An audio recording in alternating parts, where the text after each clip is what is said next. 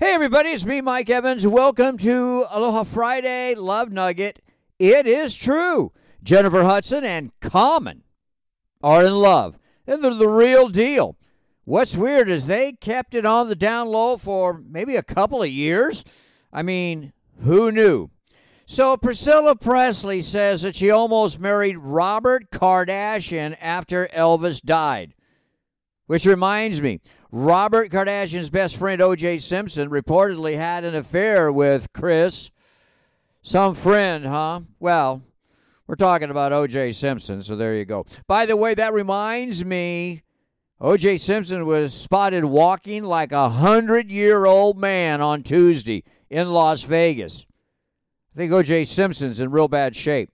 Uh, movie review the 2019 Marvels movie has made one billion one hundred thirty-one million four hundred sixteen thousand four hundred forty-six dollars to date. The Marvels movie being released today won't come close to that number. However, despite some lukewarm reviews, it's still a creative, fun, fast-moving movie, and I love Brie Larson and Samuel Jackson. Uh, PG 13, 100 minutes, three stars.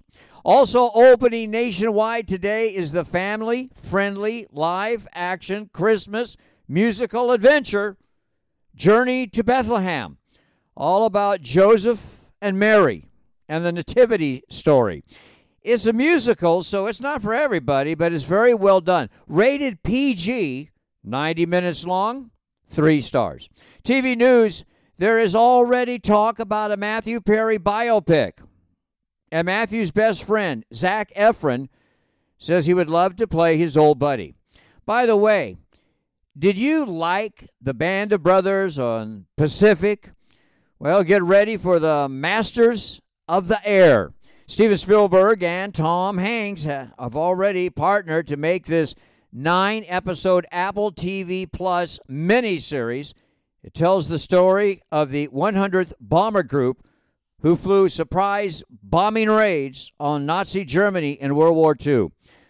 Austin Butler stars the series Masters of the Air drops January 26, 2024, and again, it is on Apple Plus. You know, I am so happy the strike is over.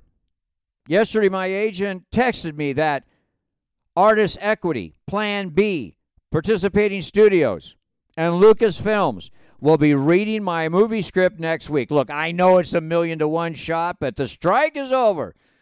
At least we're back in the game. Oh, last day of signs. This one sent by a listener, Andy R.